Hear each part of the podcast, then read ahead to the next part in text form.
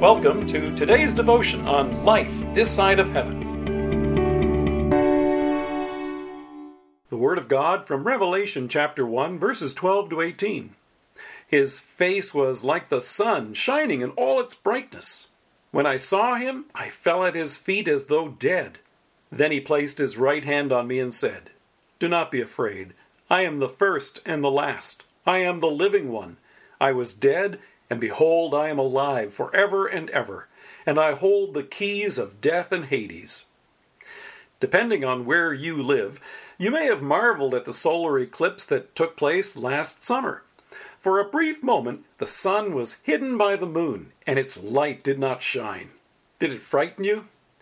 Tomorrow is May the 5th, it's said that on that date, 1179 years ago, Emperor Louis of Bavaria, the son of Charlemagne, witnessed a total eclipse of the sun and then promptly died of fright. In our text, John was frightened at first when he saw our risen Savior in heaven. It doesn't sound like the usual picture that we have of our Lord, though, does it? John says, His head and hair were white like wool, as white as snow. His face was like the sun shining in all its brilliance. And then John says, When I saw him, I fell at his feet as though dead. And yet, this picture is familiar, and it's a very comforting one. Shortly before Jesus went to the cross, he took Peter, James, and John up a mountain to pray, and there he was transfigured before them the disciples saw a glimpse of the Son of God in glory. Matthew tells us about it. He says, There he was transfigured before them. His face shone like the sun, and his clothes became as white as light. That sounds familiar.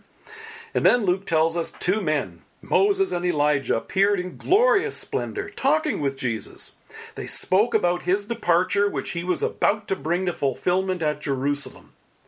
Then when this was over, Jesus took the disciples aside and told them that all this now would soon take place. On Mount Calvary, Jesus freed us from our sins. He led us from our imprisonment to sin and defeated death by dying on the cross. It didn't appear glorious at the time. In fact, the Gospels even remind us that darkness covered the land. It must have seemed even darker still when they lay his body in the tomb. How could Jesus defeat death by dying? And yet on Easter, just as he promised, Jesus rose from the dead in victory. John was one of those three disciples on the Mount of Transfiguration who saw Jesus in glory and heard him discussing the deliverance from sin that he would bring to fulfillment at the cross.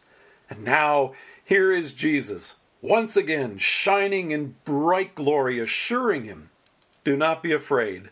I am the first and the last. I am the living one. I was dead, and behold, I am alive for ever and ever, and I hold the keys of death and Hades. What incredible comfort! There are things in this life that may scare us to death. For Emperor Louis of Bavaria, it was witnessing an eclipse. For you and me, our sins may make us afraid to see Jesus one day face to face. Our guilt ridden souls recoil from wanting to look up, just as John was afraid.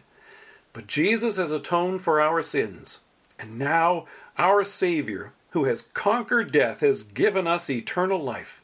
The Son who was dead now shines in resplendent glory, and he assures you lovingly, just as he did for John, do not be afraid. He is now risen and lives forever, and with his pardon and peace, so will we. Let us pray. Glorious Savior, thank you for the comfort you give in assuring me that you have indeed fulfilled the work of my salvation. Amen. Thank you for joining us. If you're listening to us today by podcast, we invite you to browse the resources that are available on our website at lifethissideofheaven.org. God bless you and have a great day.